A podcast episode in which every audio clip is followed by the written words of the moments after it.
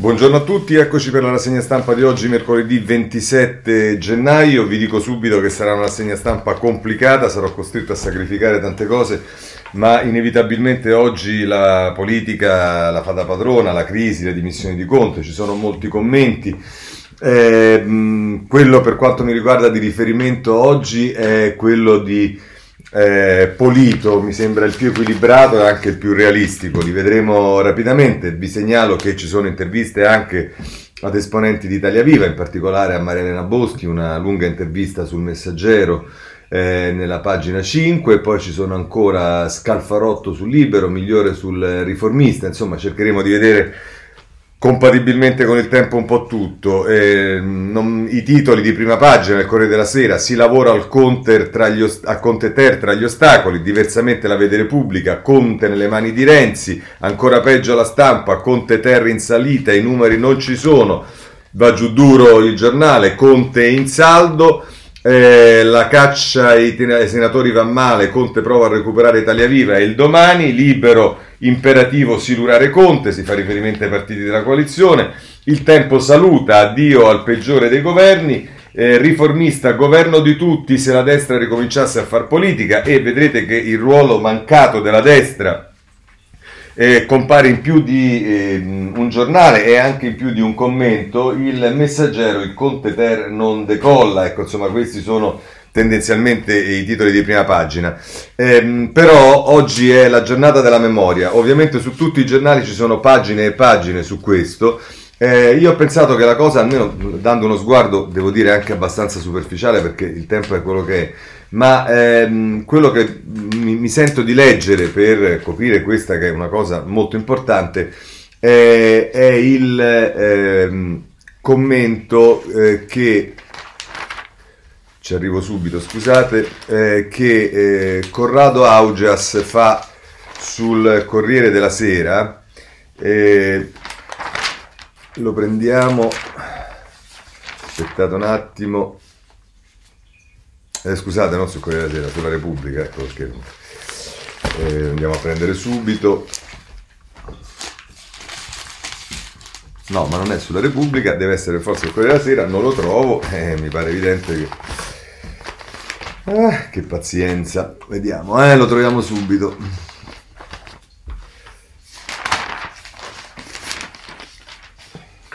Lo troviamo sicuramente, dovete solo avere pazienza. Questo non aiuta sicuramente alla rapidità della rassegna che vorremmo garantirvi. Ehm,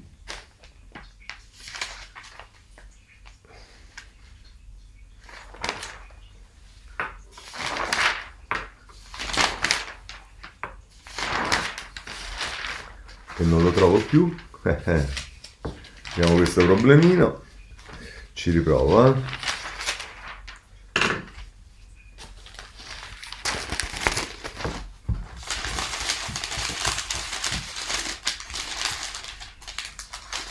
E invece era esattamente sulla Repubblica.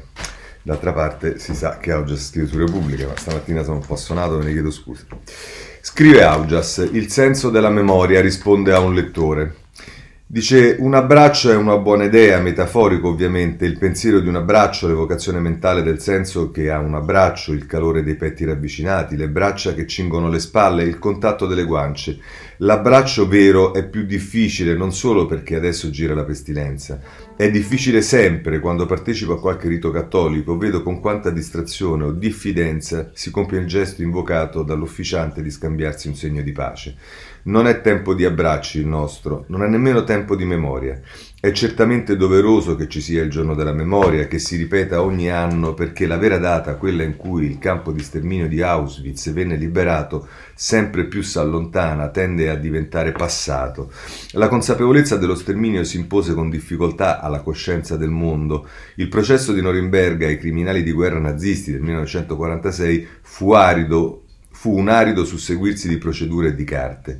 15 anni dopo, nel 1961, si celebrò a Gerusalemme un altro processo.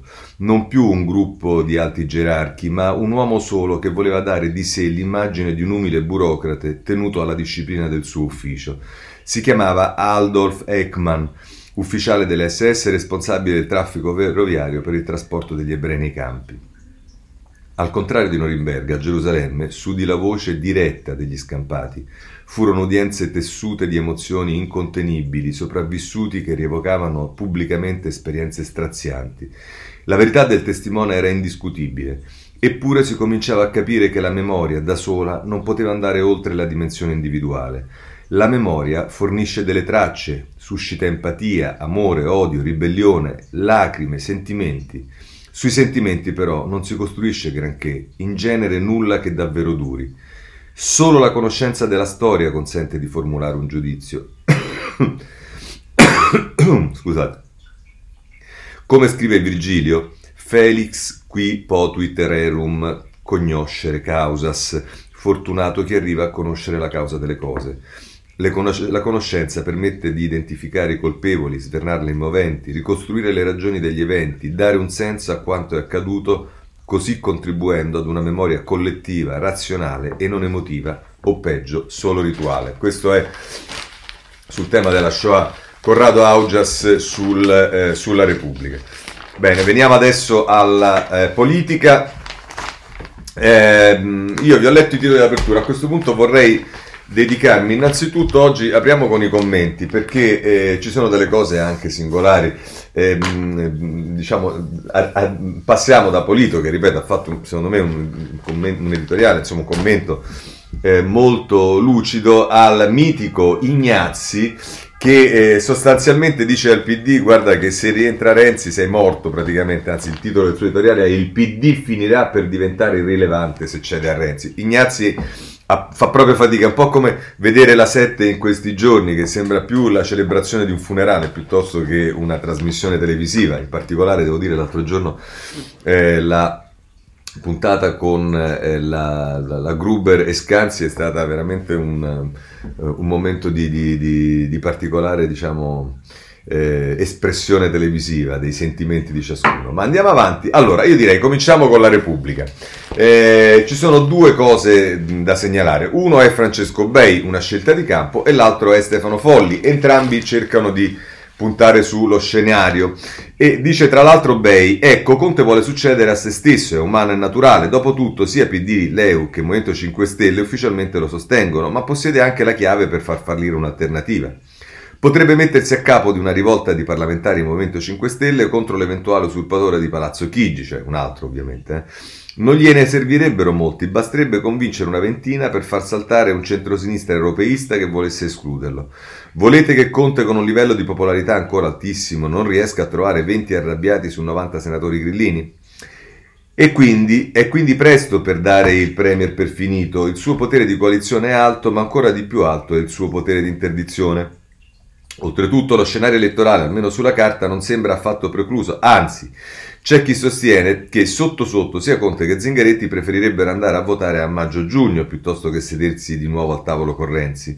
Un ragionamento con diversi vantaggi, considerato che se si andasse a votare tra un anno, la situazione fuori dal palazzo potrebbe anche essere peggiore, mentre almeno fino a giugno i lavoratori che rischiano il posto di lavoro sono coperti dall'estensione della cassa integrazione e il Premier resta altissimo nei sondaggi.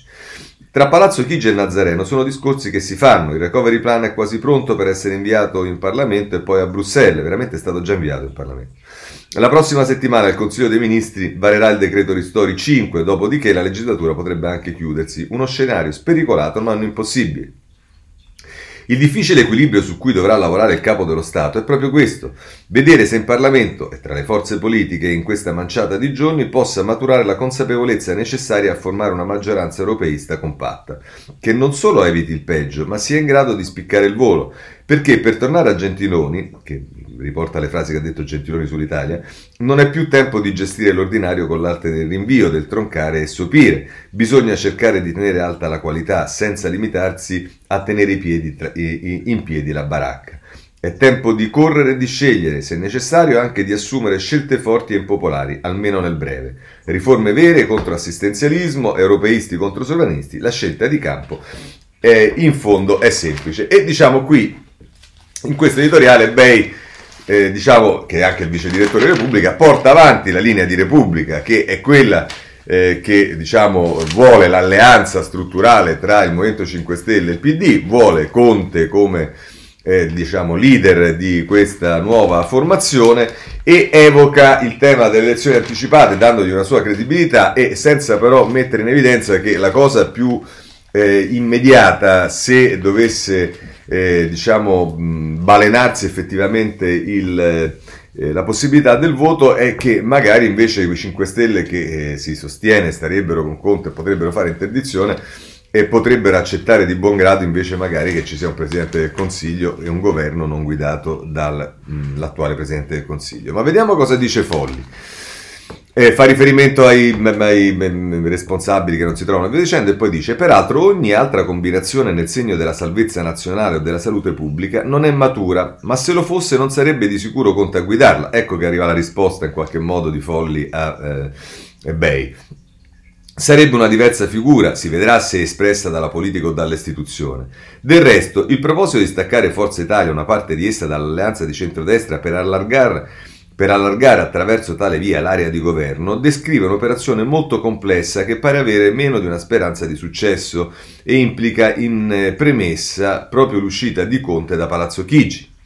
A maggior ragione diventa necessario che al tramonto del Premier corrisponda un salto di qualità il nuovo esecutivo da realizzare in tempi rapidi nasce per tranquillizzare insieme gli italiani e l'Europa, vale a dire per garantire i primi circa i sussidi anti-Covid e le misure sanitarie, nonché per dimostrare all'Unione che l'Italia è in grado di gestire il recovery plan e le connesse riforme secondo lo schema europeo, anziché usarlo per innaffiare la foresta delle spese e le clientelari volte a creare consenso elettorale. La vera discriminante della crisi è qui, Conte si appella allo spirito europeista in un messaggio che va detto non sembra una sfida al mondo, bensì un gesto di buona volontà. Ma l'europeismo, solo retorico, ha fatto il suo tempo nell'era della pandemia. Il nuovo europeismo concreto e pragmatico coincide oggi con l'uso corretto delle risorse del Next Generation. Le forze politiche dal PD e 5 Stelle, ma anche di opposizione, hanno la possibilità di archiviare i quasi tre anni di Conte, rimettendo l'Italia al centro dell'Europa e cogliendo l'opportunità offerta dal gigantesco piano di prestiti e di aiuti. Senza dubbio Mattarella sarebbe lieto se la società politica fosse in grado di uscire dal passaggio critico facendo un simile passo avanti e chiedendogli di assecondarlo al Quirinale il che potrebbe significare tra l'altro un accordo per delegare a un'autorità di prestigio e politicamente neutra la gestione del recovery, un modo per offrire una cornice di garanzia anche al centrodestra, Comunque li si giudichi nel merito, si tratta di scenari suggestivi, tuttavia il cammino è ancora tutto da fare e il tempo si stringe. Eh, vi dicevo che già qui si comincia ad accennare alla critica che viene fatta al centrodestra, cioè di non giocare una partita in questa vicenda, essendosi arroccato semplicemente nelle elezioni, anche se poi sappiamo che non è eh, esattamente così. Eh, mh, c'è Cacciari sulla stampa, eh, Giuseppi e così sia. Cacciari ha una tesi diversa, cioè Cacciari ha una tesi che sì, valse, giri, cose e via dicendo, ma poi sostanzialmente si finirà con il Conte Ter. Eh, dice mh, eh, Cacciari, il Conterter va avanti racimolando qualche voto per tutti quei provvedimenti legati alle varie emergenze, sui quali sarebbe ben difficile per chiunque bloccare o interdire. Se Mattarella chiede una soluzione politica, è chiaro però che un tale scenario diventa improponibile. Ma potrebbe sopportarlo il PD? E cioè quell'insieme di resti di partiti e culture politiche di giorno in giorno sempre più lontano da ogni identità che non sia quella governativa? Sarebbe il compimento dell'operazione di eutanasia già in atto con lo scontro del passato decennio tra la sua anima renziana e quella di sinistra. Dunque, ragionevolmente, non resta che ricomporre un quadro autosufficiente, PD 5 Stelle, eventualmente rafforzato da qualche responsabile costruttore, europeista, riformista, popolare e via cantando. Insomma, la soluzione della crisi consisterebbe nel fingere che non c'è stata o è stata perfettamente inutile. Il che significa però una cosa sola, recuperare i renziani. Senza Renzi sono pronti i renziani ad abbandonare il loro leader? Possibile che anche questa volta, questa volta, il nostro amico abbia sbagliato il gioco così clamorosamente? Ma se ritiene, ma se tiene il suo gruppo, Conte dovrà allora andare giù, eh, andar giù, mandar giù il grosso rospo di richiamarlo nell'accogliente dimora che aveva cercato di sbriciolare. Conte 5 Stelle ne sono capaci? Per esserlo è sicuro, gente che è passata, per esserlo è sicuro, gente che è passata da Salvini da Viva Salvini a Viva Europa in meno di un'estate neppure dovrebbe eh, accorgersene della presenza di un Renzi bis. Il problema non è Conte, ma Renzi, fisiologicamente incapace di svolgere una parte che non sia Conte. Eh, scusate che non sia quella dell'assoluto protagonista. Se fanno un Conte terco i renziani, senza Renzi è la vittoria di Conte e dei suoi più o meno convinti sostenitori. Se invece il nuovo Conte Giuseppe alla terza potenza deve ingoiare in qualsiasi forma il ritorno dell'ex premier, a Renzi ben poco gliene viene, ma la figura che fanno PD e 5 Stelle è atroce. Qualcuno, temo, si chiederà che cosa rendeva impraticabile due settimane fa eh, due settimane prima un'intesa, si fa per dire, che ora risulta impossibile. Qualcuno avanzerà forse delle riserve sul fatto che un ceto politico apre e chiuda una crisi di così epocale natura nel pieno di una pandemia e con milioni di nuovi poveri e disoccupati in attesa di risposte precise. E si chiederà per quale miracolo esso potrebbe risultare capace di affrontare i drammatici problemi della ricostruzione, dell'indebitamento cresciuto a dismisura, di politiche finanziarie e fiscali che combattono le disuguaglianze che si moltiplicano nella crisi. Si può rispondere soltanto che questo miracolo non lo produrrebbe certo eh, elezioni anticipate e dunque che il Conte Ter sia. Questo è quello che scrive tra l'altro Cacciari. Eh, mi sono anche stufato francamente di commentare, ma tant'è, diciamo, ormai il, la linea dei giornali è quella di eh, fare editoriali nel mettere in evidenza tutte le cose, tutte le critiche che ha fatto Renzi al governo e via dicendo. E però, diciamo, non potendo dire che eh, è merito di Renzi se queste cose sono esplose, non sono esplose, non sono morte e che l'essere esplose è un fatto molto, molto positivo, eh, devono mh, comunque sia mettere eh, Renzi sotto una determinata luce. E che cosa ci, vog- ci vogliamo fare, amici miei? È così. Vorrei segnalarvi Balduzzi sul messaggero e siamo per giù sullo stesso, sullo stesso tenore. È a pagina 23, il ritardo che il paese non può permettersi. Dice tra l'altro e conclude così Balduzzi, passeremo le prossime settimane a leggere... Ah no, qui Balduzzi la mette proprio sul populismo, sulla demagogia, proprio. Eh, passeremo le prossime settimane a leggere e valutare vincitori e vinti di questa battaglia. Vincitori saranno Salvini e Meloni se si andrà a votare, vincere, vincere, vincitore sarà Berlusconi Qualora venisse coinvolto in un governo di unità nazionale, vincitore sarà Renzi se Conte venisse sostituito, vincitore sarà infine quest'ultimo se al contrario riuscirà a dare vita ad un go- nuovo governo. Ma questi eh, commenti e queste valutazioni tradiscono ancora una volta la solita visione puramente elettorale.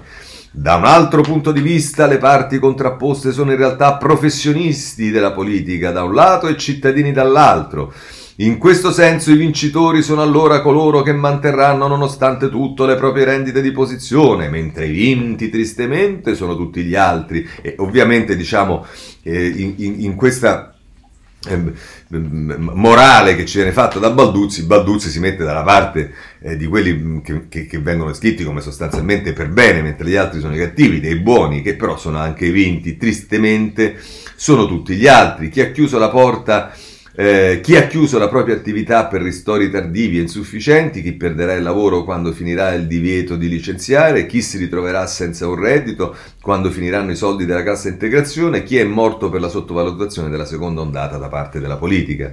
Il prezzo di questa crisi e i costi dei suoi ritardi saranno quindi pagati ancora una volta da chi ha come unica colpa quella di continuare a fidarsi di una classe politica da troppo tempo non all'altezza del nostro meraviglioso paese. L'unico modo per evitare che il prezzo sia troppo alto è ridurre al massimo i tempi di questo interregno, che si faccia presto insomma e che un nuovo governo recuperi per quello che può il tempo perduto. Certo, è come se tutto questo non avesse una precisa responsabilità politica, ammesso che le cose fossero così. Ma figuriamoci.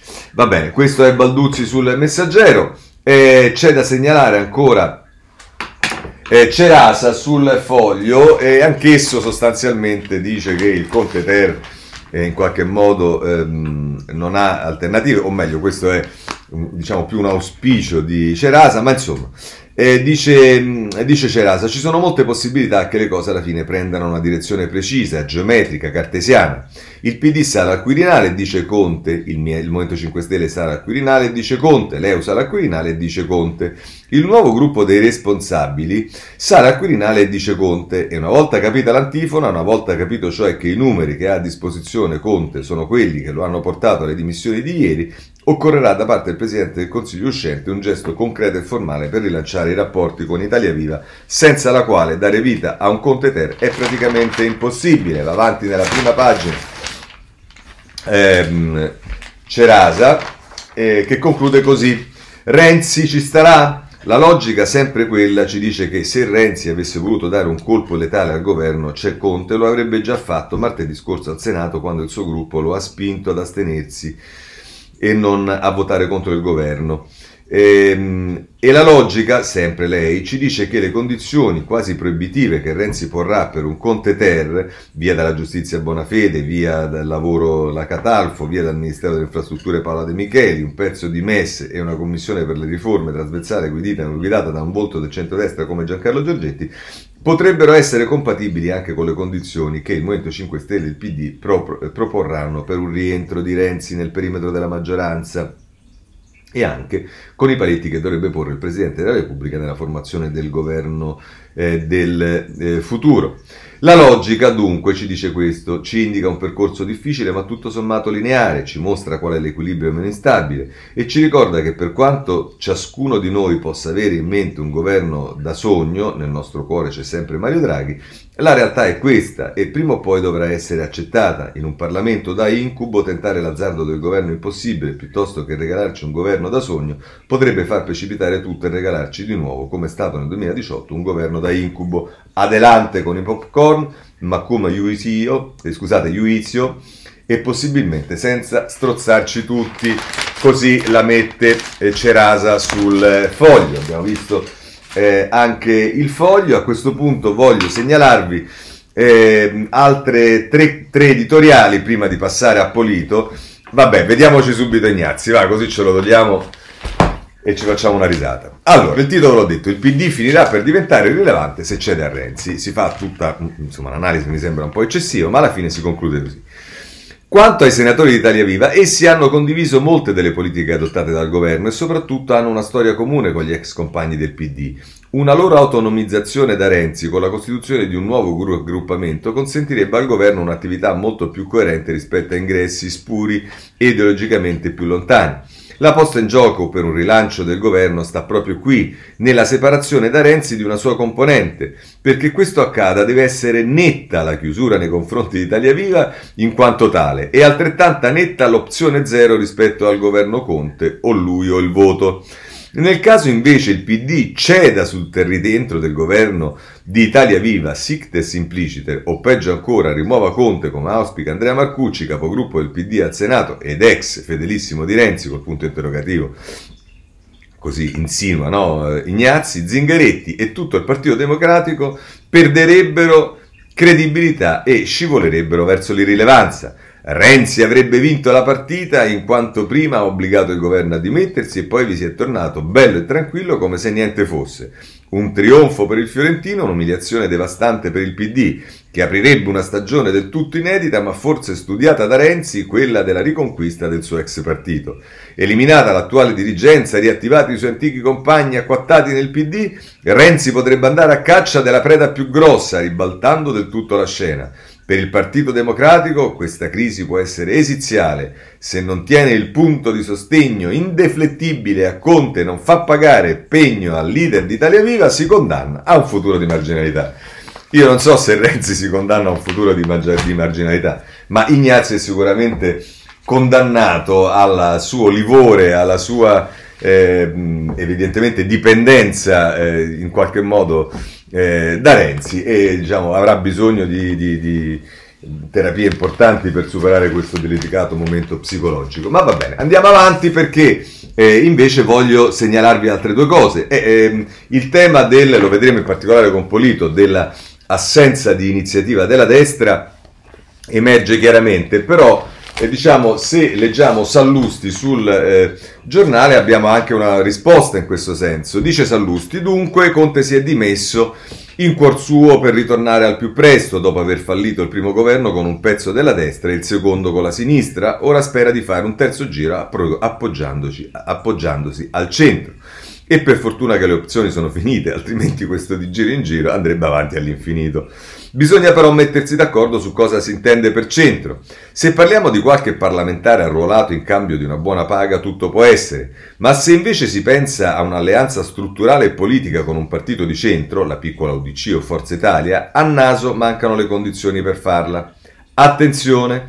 dice Sallusti. Nella storia del centrodestra l'unità non è mai stata un dogma inviolabile. Berlusconi, per due volte con Monti prima e con Enrico Letta poi, è andato al governo senza Lega e Fratelli d'Italia e Salvini nel 2018 ha fatto lo stesso andando da solo con i 5 Stelle.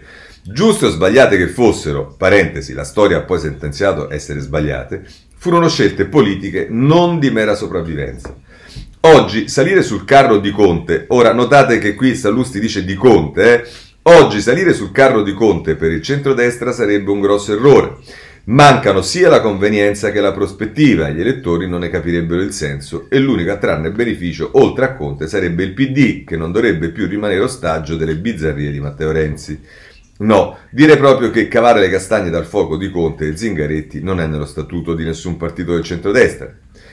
Cosa diversa è se il tentativo dell'attuale Premier di rimanere in sella fallisse e si aprissero nuovi scenari diversi dalla via maestra che resta quella del, rincorso, del ricorso alle urne. E non intendo, come qualcuno pensa, sostituire Conte con Di Maio, per carità, o con un Franceschini estratto a sorte alla lotteria della sinistra. Se tutti i partiti che hanno sostenuto questa sciagurata maggioranza fanno un passo indietro, allora non solo allora il famoso centro potrebbe pensare di farne uno in avanti. Succederà? Non credo. Scommetto che Renzi mollerà la presa e tutto ripartirà. Conte o non conte, più o meno come prima, dopo una bella eh, ricalibrata divisione delle poltrone, un po' di ossigeno fino al prossimo litigio, alla prossima ripicca. Pronto ad essere smentito dai fatti, ma non credo proprio così tanto. Quindi vedete che l'editoriale di Sallusti dice una cosa molto semplice, che non ci sarà l'apporto di Forza Italia, di centristi e via dicendo, e quindi l'allargamento politico essenziale della maggioranza finché c'è Conte, ma se Conte e i partiti della maggioranza si mettono in un mood diciamo diverso, e diverso potrebbe essere non l'atteggiamento di tutto il centrodestra, ma bensì l'atteggiamento di Forza Italia e dei centristi, con la premessa fatta prima da Sallusti che è già successo in passato, senza che questo, e questo lo diceva anche eh, se non sbaglio Cerasa sul, ehm, sul foglio, nella parte non vi ho letto, non, eh, ci sono state tante occasioni, quelle che ricordava Sallusti, nelle quali il centro-destra si è diviso, non sono cadute le giunte, perché l'argomento di Benedetto, se poi Berlusconi si stacca, cascano le giunte e non è mai successo questo e non si capisce perché dovrebbe succedere adesso. Abbiamo letto Sallusti, abbiamo, eh, leggiamo Sansonetti sul riformista e siamo già in gran ritardo, ma dobbiamo farlo, e che la mette così. E se è aperta la crisi, ed è difficile prevederne l'esito. Conte vorrebbe restare Premier e conta su una parte dei 5 Stelle e una parte del PD. Se trovasse una maggioranza e restasse Premier, l'Italia sarebbe condannata ad essere governata fino al 2023 da un esecutivo molto debole, inesperto, privo di un programma politico e sostenuto da una maggioranza che tiene insieme i socialdemocratici del PD con una forza reazionaria come i 5 Stelle e con una pattuglia di senatori di svariata provenienza, per lo più moderatamente di destra. Un Conte Ter sarebbe l'ultima innovazione del trasformismo, del tutto inedita e, ai polito- e sconosciuta ai politologi. Scusate. Un avvocato privo di passato politico che presiede tre governi consecutivi con tre maggioranze diverse. L'elogio del potere come scopo. Possiamo permetterci questa avventura mentre la crisi stringe al collo il paese tra emergenza sanitaria, emergenza economica, nuova povertà e aumento delle diseguaglianze? Scrive ancora Sansonetti. Evidentemente no. Qual è la soluzione? Il ritorno alle urne, ipotesi assolutamente legittima naturalmente, ma poco convincente per chiunque. Ogni persona ragionevole, persino al di là delle sue idee politiche, sa che quello che conviene fare ora e in fretta è un governo che comprenda un certo numero di personalità autorevoli ed esperte in grado di realizzare e gestire il recovery plan in un clima unitario e in condizioni slegate dagli interessi dei singoli partiti. Sapete anche che ci sono vari nomi di persone capaci di guidare questo governo, da Draghi a Cartabia, a Cottarelli, a Visco e altri ancora. Se il centrodestra avesse la capacità di sparigliare, presentarsi a Mattarella e dire eccoci qui, noi siamo disponibili, cambierebbe di colpo il quadro politico e anche il clima politico. Di fronte a un gesto di responsabilità di questa natura, difficilmente PD e i ragazzi di Grillo potrebbero tirarsi indietro. Servono i responsabili? Sì, ma non per salvare la poltrona, per salvare il paese e servono gli statisti, a sinistra come a destra. Ce ne sono ancora in giro? Se sì, si facciano sentire. Così la mette eh, Sansonetti e io sono abbastanza d'accordo con eh, lui, sapete come la penso, l'ho sempre detto e così. Beh, siamo arrivati alla chiusura con Polito. L'ho tenuto per ultimo perché nell'editoriale di Polito ci stanno in realtà poi molte risposte anche alle invettive, alle cose, eccetera, eccetera, che abbiamo ascoltato. Ma serve uno scatto, dice Polito. La prima domanda è perché così tardi?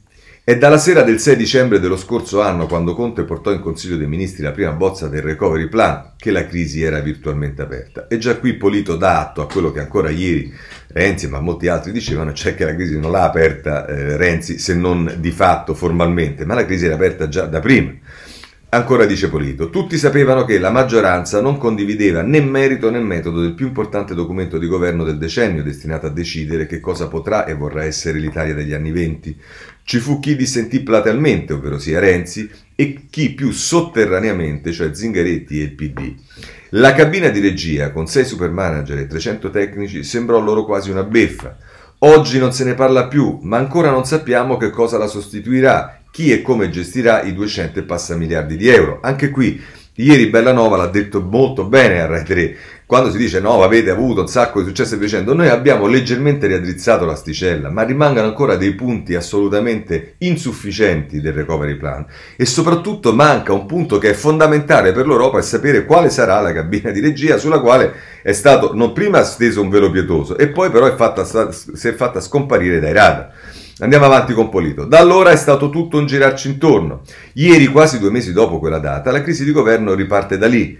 Ricontrattare un accordo di maggioranza su emergenza e ricostruzione. Intanto non solo si è perso tempo, ma si sono anche esacerbati gli animi a furia di giochi di palazzo, campagne acquisti in Parlamento, esibizioni di muscoli e testosterone. E tutti ora ci chiedono che cosa ne verrà fuori? Prosegue a pagina 11 questo editoriale di Polito. Dice le soluzioni possibili in realtà sono poche. La più probabile, o almeno quella sulla quale si è lavorato per convincere il Premier a dimettersi, è un governo Conte Ter con maggioranza di rinforzo. Il rientro di Renzi sarebbe pareggiato, tra virgolette, da un gruppetto di virgolette, responsabili di più o meno equivalente numero, si spera di arrivare a 12 apostoli del centro, così da far vedere eh, che il rottamatore non ha più la golden share. Conte diventerebbe in questo caso un vero e proprio Udinì della politica contemporanea, riuscendo a collezionare in poco più di metà legislatura tre diverse maggioranze per tre governi. Ma bisogna dire che un grande aiuto l'ha finora ricevuto dal centrodestra guida Salvini Meloni. Proponendo come unica soluzione le elezioni anticipate, potrebbero infatti aver convinto il Parlamento che davvero non c'è alternativa a Conte e che la minaccia velata del Premier dopo di me il diluvio elettorale è credibile e temibile per tutti coloro che non vogliono andare a casa, sapendo che non torneranno mai. Ce ne sono in abbondanza nei gruppi dei 5 Stelle. Lo stesso Berlusconi, condizionando il governo di unità al sì di Salvini e Meloni, l'ha di fatto escluso dal gioco. Se c'è un momento della nostra storia recente in cui l'abusata formula della salvezza nazionale avrebbe avuto un senso, è proprio questo. Non sembra che il Parlamento ne sia all'altezza. Se vi piace scommettere, dunque, i bookmakers danno favorito un Conte Ter. Certo, per citare Trappattoni, bisognerebbe aggiungere non dire gatto se non l'hai nel sacco. Una crisi è una crisi e anche Conte sa benissimo che dal cappello delle consultazioni può uscire un altro coniglio, soprattutto se non si chiude la partita subito, al primo giro. Ma comunque finisca, agli italiani deve interessare soprattutto questo, che ne esca un governo migliore, migliore da tutti i punti di vista, che abbia una maggioranza più solida e coesa del precedente, perché altrimenti sarà di nuovo il regno del rinvio, che abbia una squadra, ricordate il tema che noi diciamo che questo è un governo che rinvia tutto? Beh, che abbia una squadra migliore composta cioè da ministri più indipendenti, più esperti, più all'altezza del compito immane che li attende. Vi ricordate quando noi dicevamo che se, che, se Conte riteneva che questi fossero i ministri migliori del mondo poteva continuare e sostenendo che non erano i ministri migliori del mondo. Ancora, che abbia un respiro politico e sappia indicare una legislatura, un fine che non sia solo sopravvivere, traducendo l'impegno di Conte per una legge elettorale in un quadro coerente di riforme necessarie del resto per far funzionare correttamente la democrazia rappresentativa dopo il drastico taglio dei parlamentari. Vi ricordate quando ci dicevano ah voi avete fatto un patto sulla legge elettorale? Noi abbiamo sempre detto sì, ma non può essere solo la legge elettorale, va a, necessariamente ci vuole un contorno di riforme ehm, che ehm, diciamo, eh, si adeguano alla eh, riforma elettorale o che servono comunque a prescindere dalla riforma elettorale. Vabbè. Ancora chiude così eh, con, eh, Polito, Se avesse queste tre caratteristiche, il governo potrebbe contare su un maggiore consenso interno e su un'accresciuta credibilità internazionale e questa sarebbe un'assicurazione sulla vita più forte del voto di qualsiasi transfuga.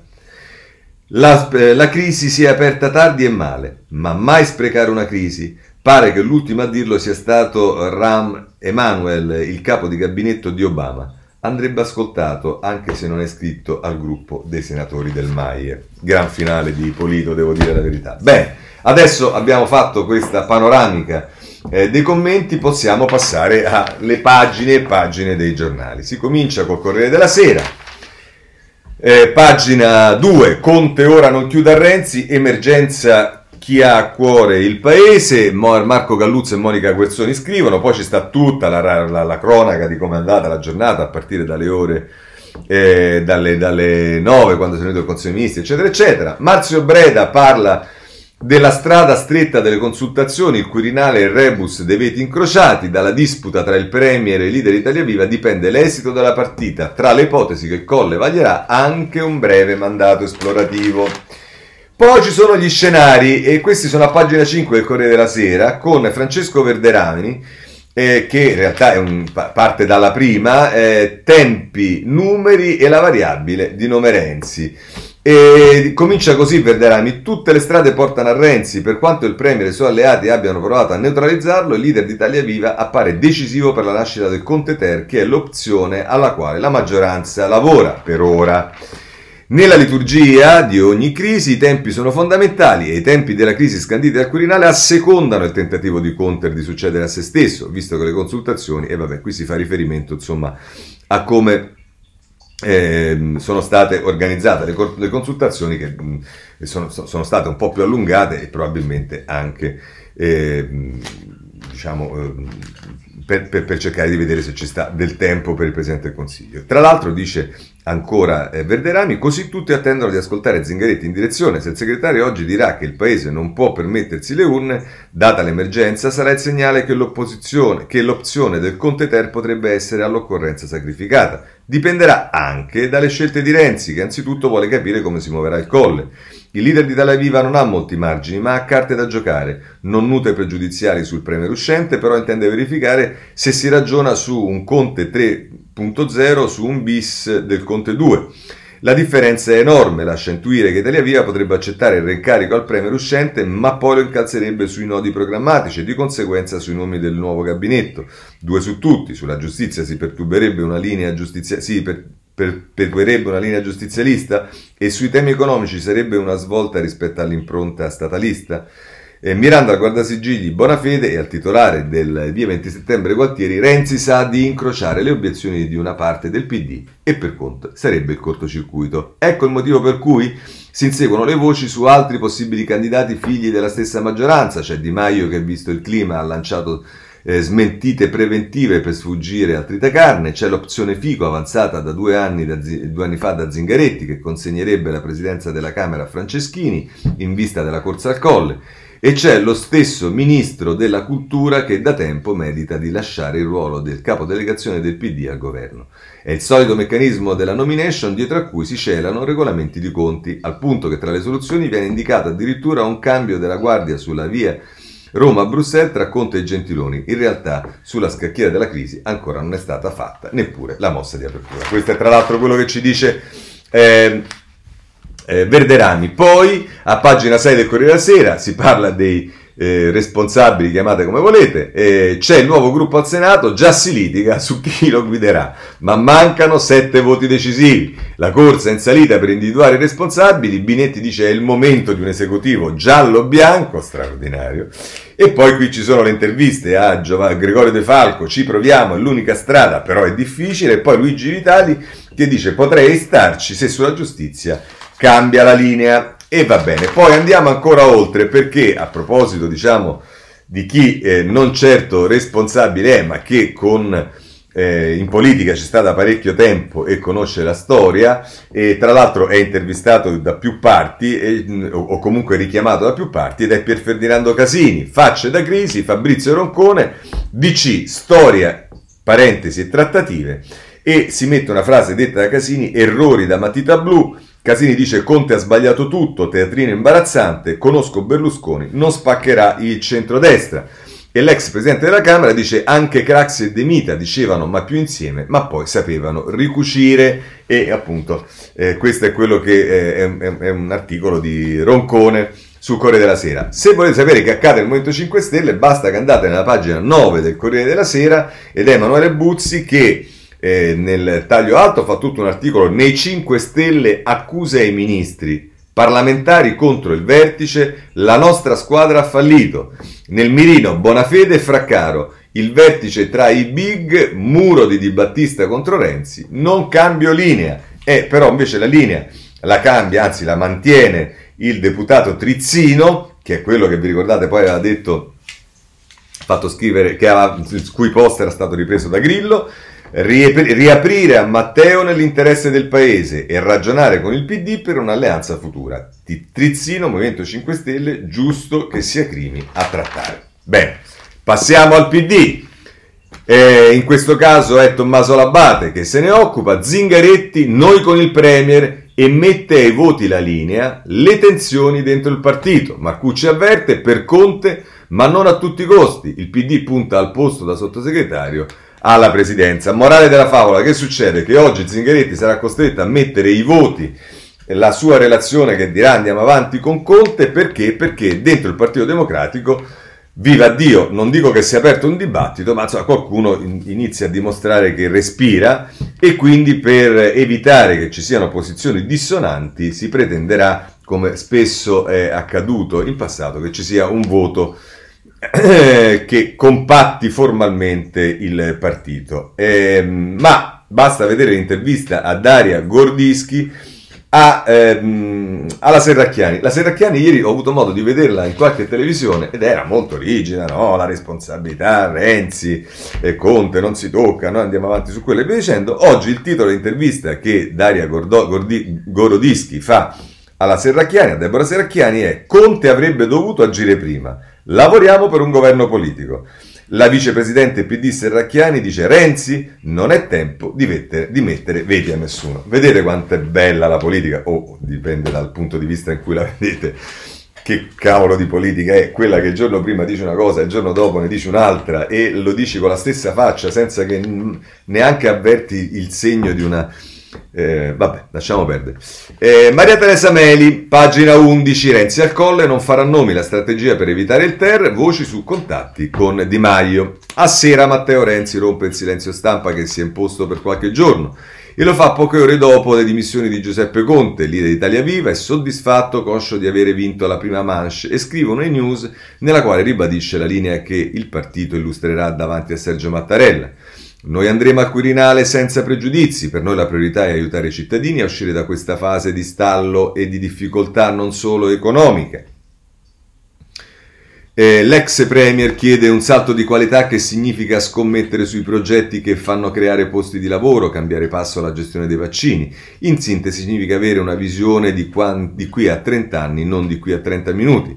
Va da sé che le critiche al governo Conte 2, di cui rivendica la nascita per mandare a casa Salvini, non mancano.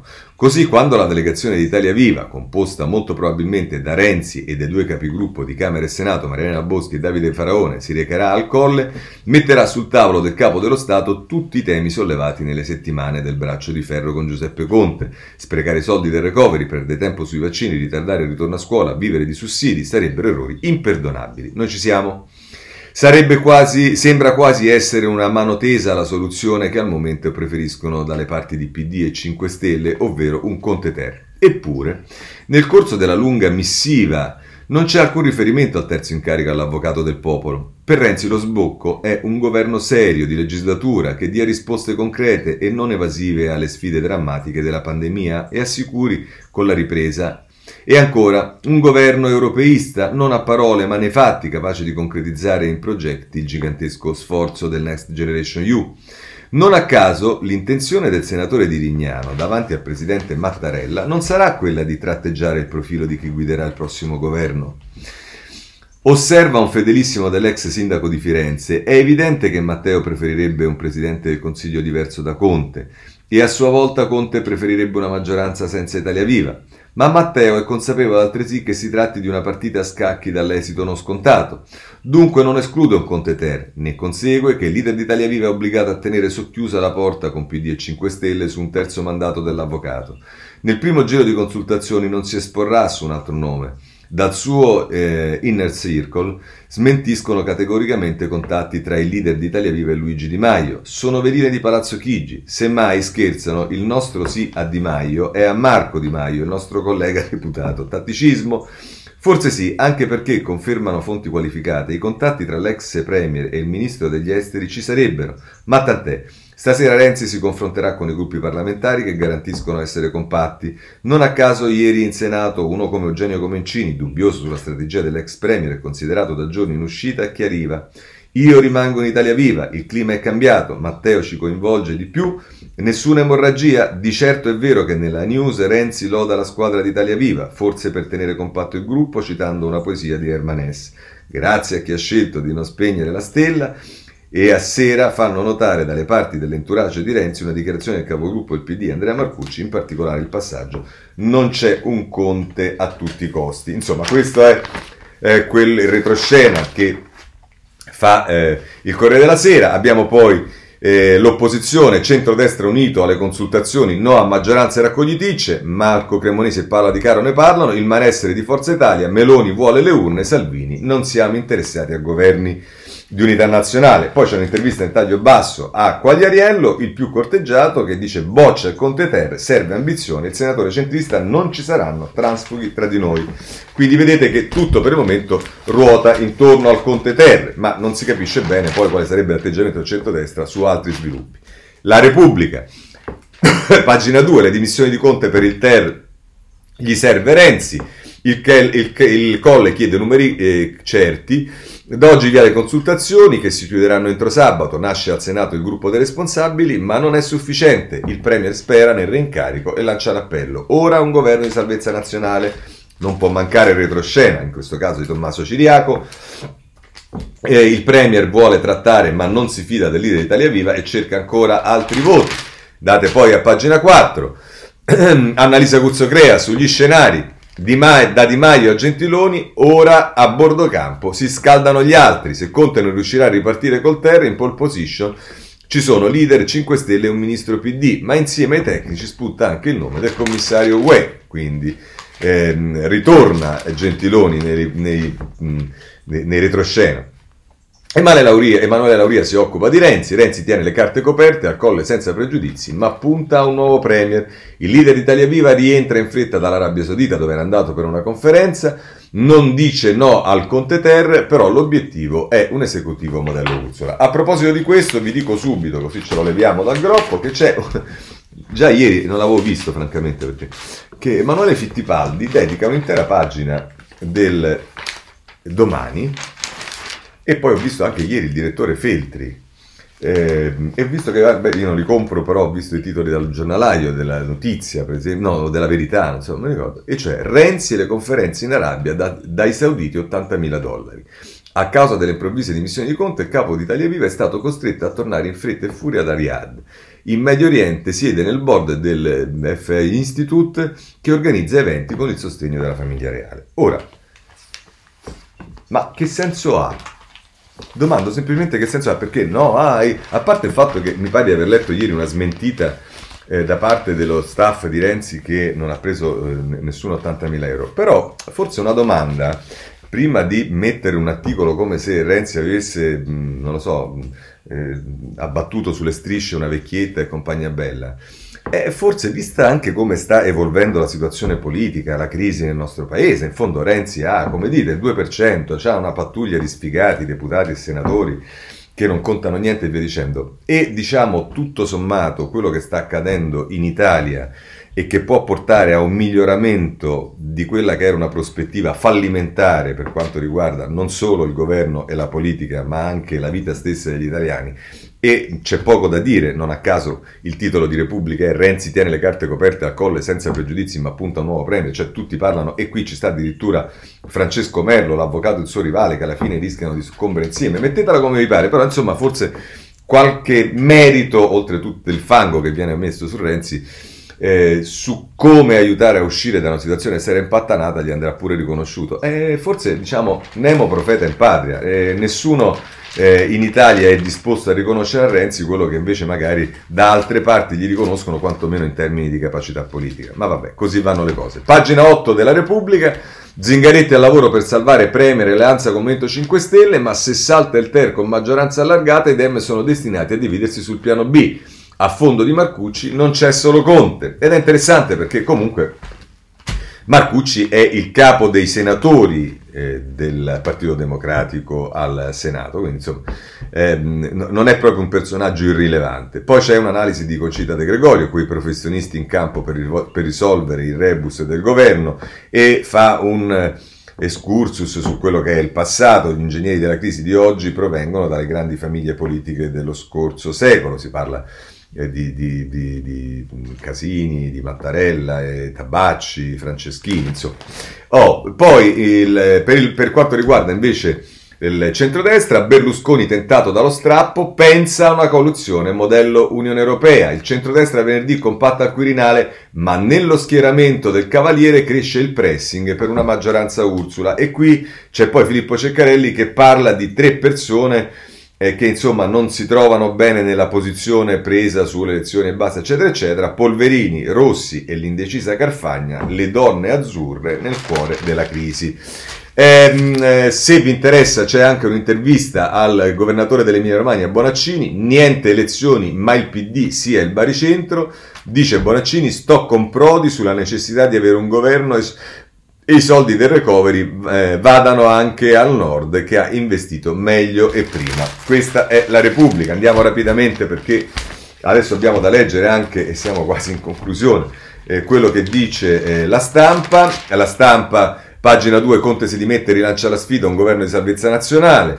E poi ci sono i sei scenari che vengono qui eh, messi da Ilario Lombardo. Ehm, eh, il Conte Ter con Italia Viva e altri, poi c'è il secondo scenario che è il Conte Ter con i responsabili, il terzo scenario giallo-rossi ma senza Conte, quarto scenario governo di larghe intese, torna in gioco Berlusconi, c'è la maggioranza Ursola, quinto governo costituzionale, sesto elezioni anticipate. Poi rebus responsabili, c'è il gruppo ma non i numeri, nascono gli europeisti Maio e Centro Democratico al Senato, non bastano per essere autonomi da Italia Viva. E qui c'è di nuovo, torna per Ferdinando Cassini, il Premier ha buttato 15 giorni, recuperi il rapporto con Renzi. Il presidente, l'ex presidente della Camera, oggi senatore della maggioranza, l'avvocato stia attento, ho imparato che nessuno è insostituibile, dopo di lui non c'è il diluvio, dice eh, Casini. Quello che sicuramente dice di non esserci è Cottarelli, a pagina 5 intervistato da Giuseppe Bottero, Conte Ter, unica soluzione. Tocca a me, chi ci crede sarà deluso, scrive Cottarelli. E poi eh, nella pagina 6 si parla del PD, Zingaretti, tutto il PD col Premier, ma porte aperte a Renzi e ai forzisti, la strategia di Franceschini, allargare la coalizione a tutti i moderati per le future elezioni. E poi Amedeo la mattina si occupa del, di Renzi, l'ex rottamatore nel bunker, ora non c'è solo Conte, la verità vince sulle veline. E ancora, per quanto riguarda i 5 Stelle, invece a pagina 7 Federico Capurzo, i 5 Stelle sull'orlo di una crisi di nervi e c'è chi spera in grillo. Movimento diviso sul veto nei confronti di Italia Viva, in molti attendono una presa di posizione del fondatore. Ehm, e, poi nel taglio basso c'è un'intervista a Maccox, un anno fa disegnai Giuseppi che fantasticava sul triplete, adoro le vignette con Mattarella, lo vedo con la testa altrove, lo vedo uno con la testa altrove. Anche qui centrodestra, eh, uniti al Quirinale, divisi sul resto, centrodestra la resa dei conti e un'intervista in taglio basso a Molinari, Silvio non ci tradirà con i grillini, tutto il resto è soltanto tattica. Poi, pagina 10, il gioco si fa duro e Twitter non serve più, sui social torna lo stile da prima Repubblica. Questo è, è quello che ehm, eh, scrive Massimiliano Panarari sulla stampa a pagina 10. A pagina 11 forza, il ruolo del Presidente della Repubblica con Fabio Martini, la forzatura di Einaudi, le trame di Scalfaro, quei governi del Presidente per salvare l'Italia. Questo è il, la stampa. Vediamo eh, la eh, Repubblica, abbiamo visto il giornale, Conte in saldo, abbiamo visto il titolo di apertura, eh, Fabrizio De Feo eh, scrive non finisce qui il premier furioso a caccia di voti, l'ultima disperata chiamata ai responsabili per un governo di salvezza nazionale, ma anche la carta UE lo molla, la cara UE lo molla. E poi a pagina 3 il gelo del colle, senza Renzi in maggioranza niente reincarico, scendiamo a pagina 4, cosa succede ora? I segnali di Renzi al centrodestra, non torno indietro, nessun contatto tra Giuseppi e il leader di Italia Viva, che telefona a Berlusconi, cavaliere scettico, si farà un conte ter. Carfagna guadagna solo la Meloni. E, mm, eh, poi a pagina 5 Conte è disposto a trattare con tutti, apre a Forza Italia, ma vuole Italia Viva non decisiva, ci dice Adalberto Signore. Responsabili, gruppo pronto, ma il mercato non si chiude, crisi di governi volenterosi e Pasquale Napolitano che ne parla, e poi qui ci si occupa dei giallorossi, sterilizzare Matteo, il PD prova a ricucire, dal mai con Renzi al tentativo di riportarlo al governo ma senza farlo stravincere, e invece il Movimento 5 Stelle, idea sgambetto per evitare le urne, terrore per una lista Conte, al secondo giro di consultazione i grillini pronti a mollarlo. E il centrodestra se ne occupa Sabina Cottone sulla pagina 8 del giornale, il centrodestra largo unito al Quarinale, prova di compattezza. E, ehm, e poi... E, ehm, Andiamo sul tempo. Eh, addio al peggiore dei governi, Giuseppe ha gettato la spugna nelle mani del capo dello Stato, fine corsa per questi ministri, giochi aperti per Palazzo Chigi, il Premier ha qualche chance, ma c'è già la fila per il suo posto, il centrodestra serra le fila e dirà no alla terza versione, non più escluse nuove elezioni.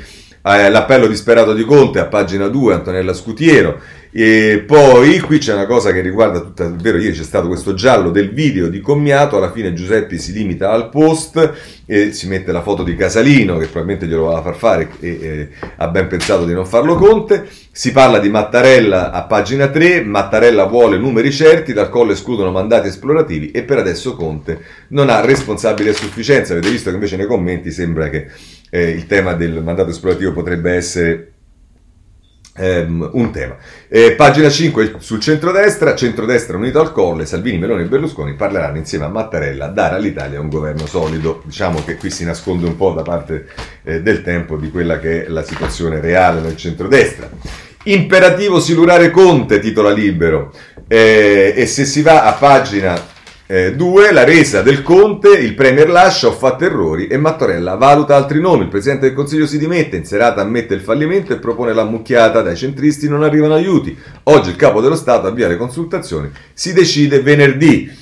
Eh, mh, Antonio Rapisarda nel taglio basso, idem con l'avvocato, però non a tutti i costi. Su una cosa sono d'accordo, l'imperativo è silurare Giuseppi, questo è Pier, Pier, Piero, Pietro Senaldi, liberarsi dell'inquilino di Palazzo Chigi è l'obiettivo di tutte le forze politiche, alleati in testa. Va bene, poi eh, a proposito dei renziani, il rottamatore tenta i grillini per far fuori Conte Arcuri, il capo di Italia Viva punta a ricucire con Movimento 5 Stelle offenda a Di Maio, addirittura Palazzo Chigi, oppure un premier democratico gradito a tutti. E qui c'è l'intervista a Scalfarotto che dice ora squadra e programma seri. E poi sul centrodestra uniti al colle per dire basta le buffonate, ma sappiamo appunto che anche su questo non ci sono cose. Eh, per quanto riguarda il riformista, vi segnalo a pagina 5 l'intervista a Gennaio Migliore. Eh, migliore, non poniamo veti ma non li accettiamo su di noi. Intervista al deputato di Italia Via da parte di Aldo Torchiaro. Al centro di un nuovo governo ci devono essere i temi veri a partire dall'Europa. Non faremo nomi, ci affidiamo alle decisioni del presidente Mattarella. Ma a questo punto abbiamo il eh, messaggero. Eh, ah no, vi segnalo che il foglio eh, ha un colloquio con Ettore Rosato, lo trovate nella pagina 1. Ehm, eh, eccolo qua, eh, la versione di Rosato. Eh, all'Italia serve un governo all'altezza, i veti non li mettiamo, non li accettiamo. Parla il presidente di Italia Viva e Valerio Valentini che lo eh, ascolta. Chiudiamo con l'intervista a eh, Maria Elena Boschi, che la troviamo sul eh, messaggero. Andiamo rapidamente, è Barbara Ierkov che gliela fa, sincera, eh, sia sincera Presidente Boschi, una settimana fa l'avrebbe immaginato che finiva così con un Conte dimesso Italia Viva di nuovo al centro delle trattative per la formazione di un nuovo governo, dice la Boschi, la posizione Italia Viva è semplice, noi siamo compatti e parlare di contenuti. Se oggi siamo centrali è perché parliamo di vaccini, di lavoro, di recovery, mentre altri chiedono incarichi. Chi mandava veline dicendo che ci saremmo divisi oggi dovrebbe prendere atto che l'aggressione contro Italia Viva è fallita. Ancora giornalista, Conte ha detto in Senato parole molto dure su Renzi, quando sarà il vostro turno di salire al Quirinale, sarà il vostro turno di dire cose molto dure su Conte, insomma, porrete una pregiudiziale sul nome? Risponde Boschi, non poniamo pregiudiziali sui nomi, ma chiediamo una svolta sui contenuti. La narrazione per cui tutto andava bene, l'Italia era un modello e il governo era il migliore del mondo, non ci ha mai convinto. La crisi politica si è aperta ieri, la crisi politica si è aperta ieri, eh, la crisi sanitaria, economica educativa è aperta da tempo. È tempo di fare un salto di qualità, basta chiacchiere e preoccupiamoci dell'Italia. Ancora domanda la Ierkov, c'è qualcuno che, rimprovera, che rimprovera al PD per come ha gestito questa crisi? Anche dal Nazareno sono partite parole forti contro Italia Viva. Scrive e risponde la Boschi. Il PD mi sembra più interessato a parlare di noi che non delle questioni che stiamo ponendo. Ho visto attacchi personali contro Renzi e contro i nostri parlamentari sinceramente inspiegabili, ma questo non è il momento delle polemiche e devo constatare che chi nel PD eh, ha passato la prima settimana a mettere veti su di noi, oggi chiede dialogo, potenza della politica o forse soltanto dell'aritmetica. Ancora la Ierkov, ora i toni sono decisamente cambiati, ma visti i precedenti resta la diffidenza di PD e Movimento 5 Stelle nei vostri confronti. Come pensa che si possa superare? Risposta, noi non vogliamo superare la diffidenza, noi vogliamo superare la crisi sui vaccini, sulla scuola, sui posti di lavoro. La diffidenza è un problema caratteriale, i contenuti sono politica. Lei sarebbe disponibile ad entrare in un nuovo governo? E, e la Boschi risponde, quale governo scusi? E comunque il punto non è chi fa il ministro, ma quali idee costituiscono il programma. Capisco che possa sembrare irrituale verso, visto il SUC ancora in corso al Senato, ma noi siamo l'unica forza politica che alle poltrone ha rinunciato. Ancora, ci sono punti di programma del futuro governo che indicherete come pregiudiziali? Non parlerei di pregiudiziali, risponde la Boschi, ma un tema decisivo è la gestione del debito pubblico. Siamo al 160% del PIL, le stime del 2021 sembrano inferiori alle attese, i progetti stentano a decolare, l'Unione Europea è preoccupata. Credo che la prima vol- svolta sia nella capacità di attuare il recovery plan. Sono rimasta sconvolta quando ho visto ministri che volevano approvarlo senza nemmeno averlo letto. Spero che sia stato chiaro che Italia Viva ha salvato il paese da una figuraccia internazionale. Sull'economia così non va. Ancora la la domanda. La giustizia è sempre stata un tema che ha visto Italia Via su posizioni assai diverse da quelle 5 Stelle. Magari una pregiudiziale sarà che Bonafede non sia più guardasigilli. Conosco Alfonso dai tempi dell'università, non ho niente contro di lui, ma che il governo si sia dimesso perché il ministro rischiava la bocciatura in Senato è un dato di fatto, serve più garantismo e meno giustizialismo. No, diciamo che non meno giustizialismo, giustizialismo non ci serve proprio. Ma insomma, eh, ancora la domanda, Bruxelles ci guarda con grande preoccupazione, Prodi sul nostro giornale ha auspicato un esecutivo che partendo da una maggioranza più larga di quella rosso-gialla indica una serie di punti programmatici più urgenti, dalla riduzione dei tempi della giustizia alla revisione del codice degli appalti, una maggioranza Ursula, insomma, che parta da contenuti. Potrebbe essere la strada giusta, diciamo che la domanda è più lunga della risposta, però va bene, vediamo la risposta. Noi siamo favorevoli, ma poi bisognerà essere coerenti. In Europa socialisti, popolari e liberali vanno votano insieme. I grillini spesso no, come abbiamo visto anche la settimana scorsa a Strasburgo sulla struttura tecnica del recovery. I 5 Stelle si sono astenuti insieme a Salvini e Meloni. La strada è giusta, ma qualcuno deve dirlo ai grillini. Ancora la domanda, è indubitabile che l'idea di staccare Forza Italia Italia dalla destra sovranista sia suggestiva. È venuto il momento per Berlusconi di scegliere? E risponde la Boschi, deve chiederlo al presidente Berlusconi, non a me. Per il momento prendo atto che la destra andrà al Quirinale con una delegazione unitaria. Mi sembra già una risposta. Ultima domanda. In Senato sta nascendo un nuovo gruppo dei responsabili. Vuol dire che Conte prova ancora a fare a meno di voi? Buon lavoro, risponde la Boschi al nuovo gruppo, se mai si costituirà. Mi pare che non, stia che non stia allargando la maggioranza, ma tenendo insieme persone che hanno già votato sia la fiducia da Ciampolillo a Maria Rosaria Rossi. Quanto a Conte, ha già provato a fare a meno di noi. Mi pare che non ci sia riuscito. Errare è umano, perseverare è semplicemente inutile. Ehm. Poi c'è un retroscena di Alberto Gentini nel taglio basso, il PD glissa sul dopo Premier e si tiene stretti i grillini. Avanti con l'alleanza riformista. Bene, io direi che abbiamo chiuso. Vi segnalo a questo punto sul Sole 24 Ore, stiamo veramente in chiusura e fuori tempo massimo, sul Sole 24 Ore eh, eh, alcune cose che riguardano innanzitutto in prima pagina i decreti in sospeso, Conte lascia 547 decreti in sospeso, quelli fatti sono il 40,5%. Poi sempre eh, sul sole a proposito di istruzione, titolo di apertura, bassa istruzione per 13 milioni di adulti, in app il 59% ha competenze obsolete ma solo il 24% segue attività di istruzione. Per quanto riguarda invece il Fondo Monetario Internazionale, lo avete ascoltato eh, prima anche citare ehm, dalla Boschi, eh, la stampa nelle pagine 12 e 13 eh, ci dice che eh, l'allarme del Fondo Monetario Internazionale sul PIL italiano, la crescita frena, in realtà sarà il prossimo anno del 3%, la metà di quanto aveva previsto il governo, e poi cosa serve all'Italia e c'è eh, le idee di studiosi ed esperti per rimettere in cammino il paese messo in ginocchio dalla pandemia e dai suoi problemi strutturali. E qui ci sono Mario De Aglio, ci sta Giovanni Orsina, ci sta Marco Revelli e ci sta la Linda Laura Sabatini. Sui vaccini trovate di tutto e di più eh, su tutti i giornali. Eh, ci sta tutto il caso Lombardia, se volete a pagina 15 del Corriere della Sera se ne va, eh, se ne, ci se ne occupa ampiamente. Eh, poi sul messaggero a pagina 11 vi segnalo che si sta ragionando sulla certificazione vaginale, eh, scusate, vaccinale, sia certificato vaccinale per tornare alla normalità ed è Pregliasco che eh, ne eh, parla sul messaggero, mentre sul Corriere della Sera vi segnalo a pagina 17 eh, il, eh, un articolo che parla delle cure, non più soltanto del vaccino, ma appunto delle cure. E ci dice nella fabbrica degli anticorpi fermano il virus, pronti ad aprire il farmaco della Toscana Life Chance, eh, Science, scusate, Menarini, si conserva in frigorifero, basta una intramuscolare. E, per quanto riguarda invece le siringhe, vi segnalo che c'è un problema per Arcuri, ce lo dice il, eh, la Repubblica, pagina 14, la Corte dei Conti indaga sulle siringhe volute da Arcuri, pagate fino a 6 volte più di quelle normali, ma il commissario dice indicazioni dell'AIFA. E qui comincerà lo scaricabarile.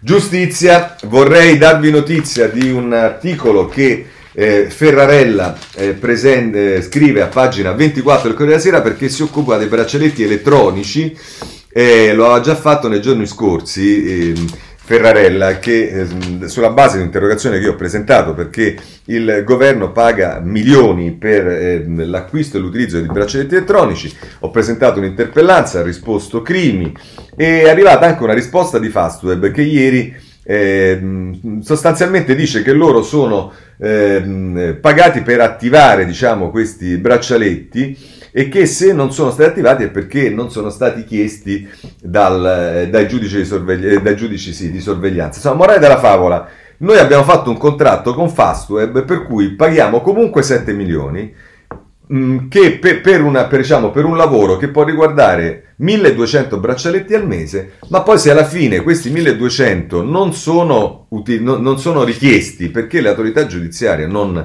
eh, non fa richiesta dei braccialetti, noi continuiamo a pagare 7 milioni anche se ce ne danno soltanto due, se ne attivano soltanto due. Ecco, insomma, braccialetti elettronici, la beffa sulle forniture ci sono, ma non si usano. Attivati solo 10.000 su 24.000 a disposizione.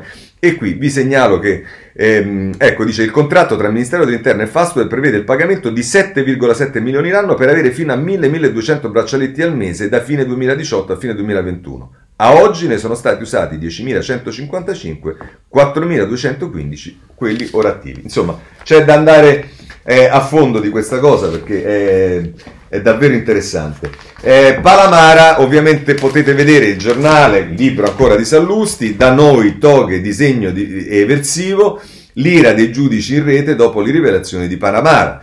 E dice la trama di rapporti spesso perversa descritta nel libro di Palamara non lascia al lettore alcuna possibilità di sottrarsi al dubbio di aver vissuto in un paese permanentemente esposto al rischio dell'eversione delle regole democratiche. Tra le toghe fa rumore il libro Sistema con le rivelazioni dell'ex leader NM sui retroscena dei rapporti tra giustizia e politica, l'ira di De Magistris, Ingroia e della Forleo. E se volete su questo c'è anche il riformista che eh, parla del, eh, dello scontro con, che Palamara avrebbe avuto con Cascini a suo tempo eh, capo dell'ANM, lite Cascini-Palamara sul caso Woodcock. Cascini, non ho mai parlato di ricatti, la replica dell'ex re delle nomine, cioè Palamara, non sono un mitomone, ho le prove di quanto scritto nel libro. E siccome Palamara conserva, a differenza di quelli che sono spariti pare nelle indagini, tutti gli sms, e sarà divertente vedere come replicano poi i magistrati che sono chiamati in causa, anche se non in sede giudiziaria. Bene, eh, vi segnalo per quanto riguarda la relazione giustizia che il tempo meritoriamente mette in evidenza a pagina 8 che è sparita dall'orizzonte, è stata depositata e probabilmente non se ne discuterà più quella che doveva fare Bonafede. Eh, segnalo eh, invece eh, sul riformista in prima pagina e poi a pagina 6 da grande voglio fare il Marconiglio Paolo Guzzanti si occupa di Travaglio e dice Marconiglio e il complotto delle forze del male la Spectra Renzi, la destra, i supermartisti lombardi, tutti uniti per far fuori il DJ ministro della giustizia Bonafede. Tra la, Travaglio, la crisi non l'ha presa per nulla bene e come abbiamo visto non è il solo che non l'ha presa bene. Con questo chiudiamo una lunga rassegna stampa, me ne scuso ma oggi era impossibile fare diversamente, saltiamo la politica estera e se volete ci vediamo domani alle sette e mezza e temo che la situazione non sarà più semplice perché oggi saranno le prime consultazioni al Quirinale e vedremo come evolverà la situazione. Buona giornata a tutti.